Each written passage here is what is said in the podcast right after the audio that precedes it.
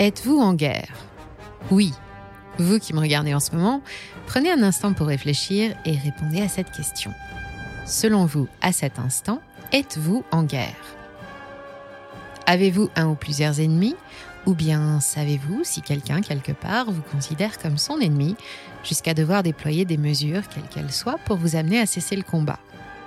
À moins que vous soyez en conflit armé avec votre voisin ou votre patron, et si vous ne vivez ni en Ukraine, ni au Yémen, ni en Éthiopie, ni dans aucun des pays qui apparaissent en rouge sur cette carte, vous me répondrez probablement que non. Aucune bombe n'est tombée sur votre toit, aucun soldat armé jusqu'aux dents n'arpente les rues de votre village ou de votre quartier, vous n'avez pas besoin de rejoindre un abri à chaque avion qui passe, et les sirènes ne sonnent que le premier mercredi du mois. Pourtant, j'ai une mauvaise nouvelle pour vous car vous êtes bel et bien en guerre, vous aussi, mais simplement, vous l'ignorez. Vous ignorez même que quelqu'un vous en veut ou cherche à vous nuire, et c'est parfaitement normal puisque c'est justement le propre de cette guerre, une guerre de perception qui se veut discrète, raffinée, et qui se mène non pas sur un champ de bataille mais dans votre esprit. Aujourd'hui, je vais me plier à un exercice compliqué qui est de vous expliquer ce qu'est la cinquième génération de la guerre, factuellement, sans verser dans des théories complotistes, et vous allez vite comprendre pourquoi vous devez considérer que vous êtes loin de vivre en paix comme vous l'imaginiez. Pour bien comprendre ce qui se passe, je vais revenir un peu en arrière, remonter un peu le temps, parler de ces guerres menées à la façon de nos ancêtres, de nos grands-parents ou arrière-grands-parents, et vous montrer comment la technologie, l'intelligence artificielle et la mondialisation ont bouleversé les règles du combat et changé le visage de la guerre. Aujourd'hui, elle n'est plus aussi franche, elle est asymétrique, elle est hybride, elle se fonde sur l'information, sur la propagande, sur la communication, sur les progrès technologiques plutôt que sur les blindés, les avions de chasse et les contingents de troupes surarmées. Elle est devenue permanente, brûle la frontière entre la guerre et la paix, et ne concerne plus seulement des nations qui s'opposent l'une à l'autre, mais aussi des entreprises ou des gouvernements, parfois contre leur propre peuple, des peuples contre leurs propres membres, jusqu'aux membres d'un même groupe qui se retournent contre leurs propres frères. Qui mène ces guerres et dans quel but? Comment s'y prennent-ils et est-il possible de se protéger?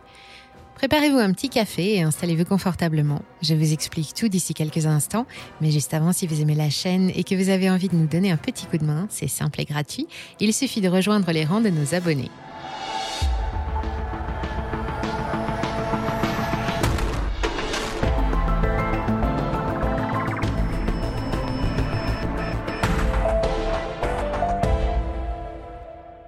Alors oui, il reste des endroits du monde où des hommes s'affrontent toujours au corps à corps et où les combats et les bombardements font des milliers de victimes et des milliards de dégâts. L'actualité en est pleine, mais ces guerres franches qui se déroulent aux yeux du plus grand nombre ne sont plus la norme. Oubliez les batailles sanglantes, trop conventionnelles. Aujourd'hui, la guerre ne se fait plus sur le front, elle ne se fait même plus entre puissances ennemies, et il n'y a même plus besoin de casus belli, l'acte à l'origine d'une déclaration de guerre. Elle est devenue un nouveau moyen de prolonger la politique. Elle est culturelle, elle est morale, elle déforme la vision de l'opinion publique et des masses avec l'aide d'outils indétectables par le commun des mortels, et c'est ce qui fait qu'elle peut être menée contre un ennemi physiquement, matériellement ou technologiquement plus puissant. Tout cela doit vous paraître un peu flou, alors je m'explique et je vais pour ça faire appel à un spécialiste de la question, l'écrivain américain William Sturgis Lind. Avec l'aide de plusieurs hauts gradés de l'armée américaine, Lind a théorisé ces différents visages que la guerre a adoptés au cours des siècles pour aboutir à celui que nous connaissons aujourd'hui. D'abord, il y a la guerre de première génération. À partir du milieu du XVIIe siècle, faire la guerre est devenu une affaire d'État. Avant ça, tribus, provinces, seigneuries et villages pouvaient entrer en guerre librement, jusqu'à ce que ça ne devienne le privilège du roi, de l'empereur ou du gouvernement. On appelle ça le jus ad bellum, le droit de faire la guerre. Les premiers uniformes font leur apparition en même temps que les premiers grades, et le vainqueur est généralement celui qui est capable d'aligner le plus d'hommes qui se battent au mousquet et à coups de canon en respectant le droit de la guerre, un ensemble de règles qui définissent pour les deux camps comment débuter une guerre, comment la mener et comment y mettre fin.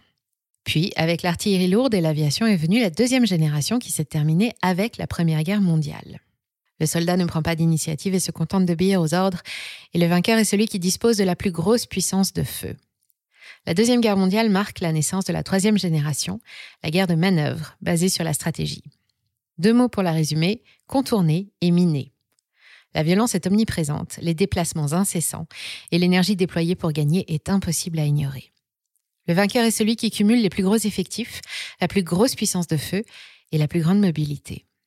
La guerre de troisième génération est celle qui est ancrée dans nos esprits. Elle a marqué notre histoire contemporaine, on en a fait des livres, des films, ces héros sont devenus nos héros. Puis est venue la quatrième génération qui sonne le retour des acteurs autres que les États dans l'acte de guerre.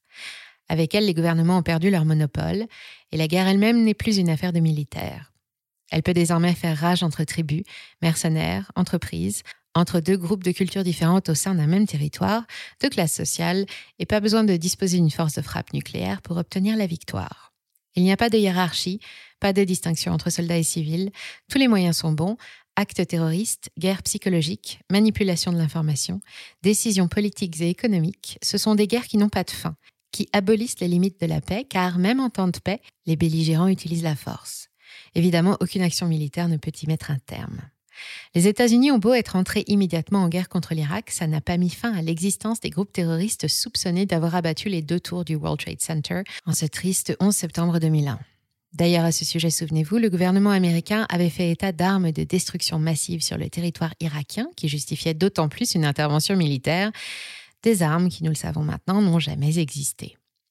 Tout cela n'est pas très rassurant, j'en conviens, mais ce n'est rien comparé à la nouvelle génération, la cinquième, celle qui nous intéresse aujourd'hui. Alors, qu'est-ce que la guerre de cinquième génération et en quoi cela nous concerne-t-il? Avec le progrès technologique, la déshumanisation, la mondialisation, l'instantanéité des échanges, cette nouvelle guerre rend le commandement militaire et par conséquent l'armée complètement inutile. Une seule arme à disposition, l'information, utilisée pour modifier les perceptions de l'ennemi. Les combats sont silencieux, invisibles, dispersés et cachés. Les victimes n'ont même pas le sentiment d'être en guerre et n'ont aucune conscience du fait qu'elles sont en train de la perdre. Et c'est ça qui la rend particulièrement dangereuse. Dans ce contexte, les plus belles victoires sont celles qui ne sont jamais identifiées. Alors concrètement, à quoi est-ce que ça ressemble? Justement, c'est toute la difficulté. La question n'est pas neutre, car il est devenu impossible de faire la différence entre des mesures politiques ou économiques, des discours médiatiques et des actes guerriers. Les outils et les stratégies sont invisibles, il n'y a plus de déclaration de guerre ou de quartier général, pas de mouvement de troupes, pas de combat, pas d'ennemis désignés, et pourtant elles touchent tout le monde, vous, moi, les gens ordinaires, des groupes de gens, les collectivités ou les entreprises. D'abord, elle est presque intégralement électronique. Elle se base sur les datas et Internet où les réseaux sont les points de rendez-vous préférés des activistes et des manipulateurs pour mener leur guerre secrète. Ils peuvent user de pratiques issues de l'ingénierie sociale, mises en place pour récolter un maximum de données sans en avoir l'air, comme ces sondages d'opinion sur les réseaux sociaux, qui nous incitent en toute confiance à partager nos informations personnelles. Les outils de surveillance de masse facilitent aussi le travail des agresseurs. Ne jetez pas tout de suite votre mobile ou votre ordinateur, mais soyez conscient que chaque mail, chaque texto, chaque communication peut potentiellement faire l'objet d'écoute et se retrouver stocké sur un serveur. Si les applications de géolocalisation et de paiement électronique affichent clairement la couleur et leurs objectifs, ce n'est pas le cas partout. Échelon. Ce simple mot vous évoque un grade ou une position sociale, mais c'est surtout le nom de code du réseau de surveillance conjoint de la NSA et des services secrets britanniques. Un réseau évidemment secret, mis en place pendant la guerre froide, et qui non seulement est toujours actif aujourd'hui, mais s'est étendu à l'Australie, au Canada et à la Nouvelle-Zélande et à d'autres pays coopératifs. C'est seulement à la fin des années 80 qu'un journaliste va révéler son existence, un article qui sera suivi d'un premier rapport parlementaire en Europe en 2001 seulement, qu'on vous met en lien dans le descriptif et qui confirme l'existence et la menace que représente ce vaste système d'espionnage mondial. Au moment de son lancement, le réseau Échelon est limité, impossible d'écouter toutes les télécommunications ou d'intercepter tous les fax émis dans le monde, mais les technologies informatiques ont évidemment boosté ses performances. Aujourd'hui, les flux sont analysés en temps réel et des robots donnent l'alerte aux premiers messages suspects. Plusieurs dizaines de cas d'utilisation d'échelons dans des affaires d'espionnage industriel, économique ou commercial sont recensés dans les rapports parlementaires.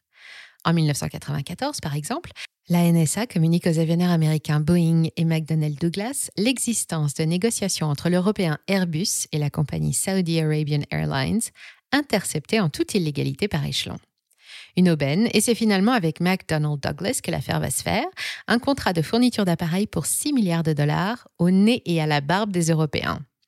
La même année, l'entreprise américaine Kenetech dépose le brevet d'un nouveau modèle d'éoliennes de haute technologie, des éoliennes en réalité développées par un ingénieur allemand pour une société allemande, Enercon, qui se voit de facto privé de son invention et du marché américain. Mais les États-Unis ne sont pas les seuls à surveiller en secret les activités de la concurrence. En 1993, en France, grâce aux renseignements fournis par la DGSE, les Allemands Siemens et AEG perdent le marché du TGV en Corée du Sud au profit, Cocorico, d'Alcatel-Alstom. Quand il s'agit de faire des affaires ou de remporter de gros contrats, les alliances, les traités de coopération ou la collaboration internationale ne comptent plus, c'est chacun pour soi. Les guerres commerciales que se mènent ces grosses sociétés sont un exemple de guerre de cinquième génération, secrètes et silencieuses dont on ne parle pas, mais plus graves et plus proches de nous sont celles menées contre les populations pour obtenir une action particulière, un acte d'achat, un vote, un assentiment, la participation à une manifestation ou son contraire. Dans ce domaine, le spécialiste, c'est la Chine. Elle a beau s'appeler la République populaire de Chine, la liberté d'un citoyen chinois est toute relative, mais ce n'est un secret pour personne, les Chinois vivent sous la coupe du très autoritaire Parti communiste, le plus puissant du monde. Le pays est passé maître dans l'art de manipuler et de contrôler sa population avec son système de crédit social, la surveillance H24 via les paiements, ses millions de caméras intelligentes, thermiques ou à reconnaissance faciale, et la censure des médias ou de l'Internet. Comment dit-on 1984 en cantonais déjà? Il est vrai que pour Pékin, le monde est composé de plus de 7 milliards de suspects, mais pour autant, les habitants des grandes démocraties occidentales sont-ils à l'abri de leurs propres dirigeants ou d'autres ennemis plus discrets qui chercheraient dans l'ombre à leur faire prendre un chemin tout tracé en s'inspirant, pourquoi pas, des méthodes chinoises les plus radicales? La frontière avec les théories complotistes est mince, alors je m'explique avant que de petits malins ne me taxent d'outils de propagande à la solde de la Chine, de la Russie, du capitaine Crochet, de Satan lui-même ou de l'infâme Palpatine. Nous l'avons vu, les méthodes qui caractérisent la guerre de cinquième génération sont aujourd'hui couramment appliquées pour de nouveaux types de combats, des combats sans armée et sans déplacement de troupes, des guerres commerciales ou économiques menées dans la plus grande discrétion avec la finalité la plus banale qui soit, le profit et côté occidental, contrairement à ce qu'on imagine, ce ne sont pas toujours les autorités qui en veulent le plus aux populations, mais les marchés. Vous l'ignorez, mais les plus gros acteurs des marchés ne vous veulent pas que du bien et vous mènent en permanence une guerre psychologique sans fin.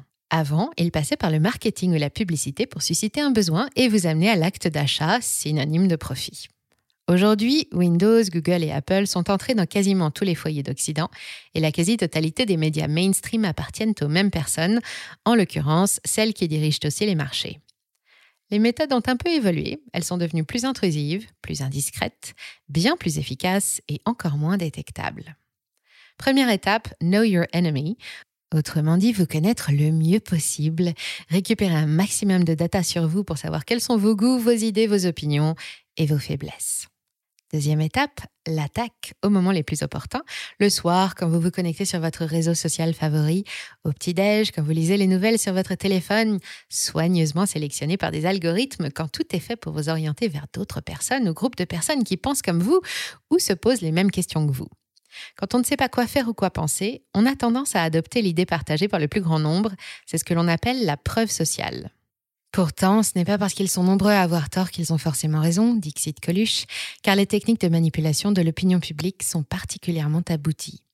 Vous pensez vivre dans une démocratie où règne liberté d'opinion et liberté d'expression, mais qu'un journaliste, un parti politique ou une organisation apparaissent trop critiques, et les voilà mis au banc de la société. C'est particulièrement visible en temps de crise ou de guerre qu'un média choisisse de faire porter une partie de la responsabilité de la guerre en Ukraine sur l'OTAN et les États-Unis, ou qu'ils défendent les soignants non vaccinés contre le Covid-19, et c'est l'indignation, l'exclusion, voire même la mise en place d'une campagne de dénigrement. Que dire quand vient le moment d'une élection en France, en Europe, en Chine ou aux États-Unis, quand les indécis font l'objet de toutes les attentions? L'information, la vraie, est cachée ou déformée par les médias mainstream pendant que des algorithmes s'activent sur les réseaux sociaux pour modeler les opinions dans un sens ou dans un autre, comme l'a révélé l'affaire Cambridge Analytica, que nous avons déjà évoquée dans notre vidéo consacrée à la guerre de l'attention et qui a abouti à l'élection surprise du républicain Donald Trump en 2016. Pendant ce temps, son opposante Hillary Clinton use d'une autre technique de manipulation de masse, connue sous le nom d'astroturfing pour convaincre les indécis. Une douzaine d'employés s'évertuent à poster des informations positives sur la candidate démocrate sur les réseaux sociaux pour lui créer une image favorable. Autre exemple, plus récemment, avec l'affaire Hunter Biden, remise au jour par les Twitter Files. En 2020, un article du New York Post est publié à charge contre le fils du candidat démocrate Joe Biden, soupçonné d'abuser de drogue, de sexe, de trafiquer des armes avec l'Ukraine et de frauder le fisc américain. Et en pleine campagne électorale, ça ne fait pas bon genre. L'article a été purement et simplement censuré sur les réseaux sociaux et caché sous le tapis par la presse démocrate afin de ne pas écorner l'image du futur président. Les Twitter Files révèlent également de quelle façon le FBI a pris le contrôle du réseau social jusqu'à disposer d'un bureau confortable dans ses locaux. Quelques mois plus tard, une fois en place à la Maison-Blanche, Joe Biden révoque les lois qui empêchent le gouvernement d'espionner ses propres citoyens et propulse Twitter et Facebook en tête de l'arsenal de guerre américain devant les F-35 et les fusils M16. Depuis l'apparition du Covid en 2019, les populations subissent une succession inédite d'événements angoissants. Une pandémie, une guerre, des pénuries, l'inflation, la récession et la montée des inégalités. Et dans ce contexte, elles sont particulièrement influençables. Dans cette guerre d'idées et de perception, la présence d'un ennemi commun désigné par les autorités qui dirigent la machine médiatique est indispensable pour brouiller un peu plus les perceptions de l'opinion publique et sa vision de la réalité. Les étrangers, les bénéficiaires des minima sociaux, les minorités religieuses, les terroristes ou les pays à régime autoritaire sont souvent de parfaits responsables du malheur général. Alors, comment peut-on se sortir de tout ça? D'abord en sachant que vous êtes en guerre. Maintenant que vous avez vu cette vidéo, vous savez que l'information n'est pas toujours à prendre au pied de la lettre et que sa justesse dépend essentiellement de son origine. Nous vivons tous dans un brouillard permanent où la vérité se mixe avec la propagande. Les rumeurs, les fausses informations, voire carrément les mensonges destinés à nous faire pencher d'un côté ou de l'autre dans un conflit ou pendant une élection, à nous faire accepter des mesures inacceptables en temps normal, à créer des besoins qui nous poussent à surconsommer ou à nous amener à faire des choses contre notre volonté ou nos convictions.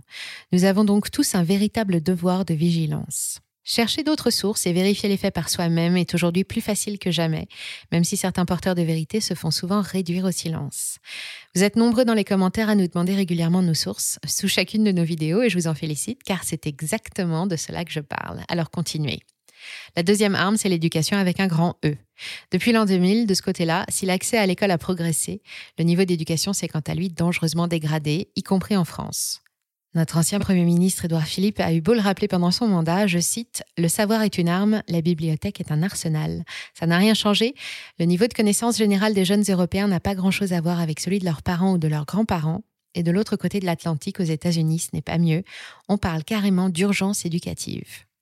C'est qu'une population ignorante est plus facile à influencer et à convaincre. Pendant des siècles, ça a bien fait les affaires des grandes religions, et aujourd'hui c'est au marché et à ceux qui les dominent que c'est devenu le plus utile. Alors oui, le savoir est une arme, mais ne comptez sur personne d'autre que vous pour l'acquérir. Prêt pour le combat? Lisez, multipliez les sources, soyez curieux, et pendant que nous sommes ensemble encore quelques secondes, voici de quoi vous occuper l'esprit. L'économie, c'est la guerre du journaliste Frédéric Charpier, 294 pages qui nous explique comment les grandes puissances commerciales se tirent dans les pattes en toute discrétion et gèrent les perceptions des pays étrangers pour réaliser leurs profits. Essayez aussi La fabrique du consentement de Noam Chomsky et Edward Herman, un best-seller édité en 1988 qui démontre comment les médias sont intimement liés au pouvoir et contribuent à faire plier l'opinion publique. Merci d'avoir suivi cet épisode jusqu'au bout. Si ça vous a plu, on compte sur vous pour le partager autour de vous. Laissez un like ou une bonne note et vous abonner pour être informé des prochaines sorties. Et moi, je vous dis à très bientôt sur Money Radar.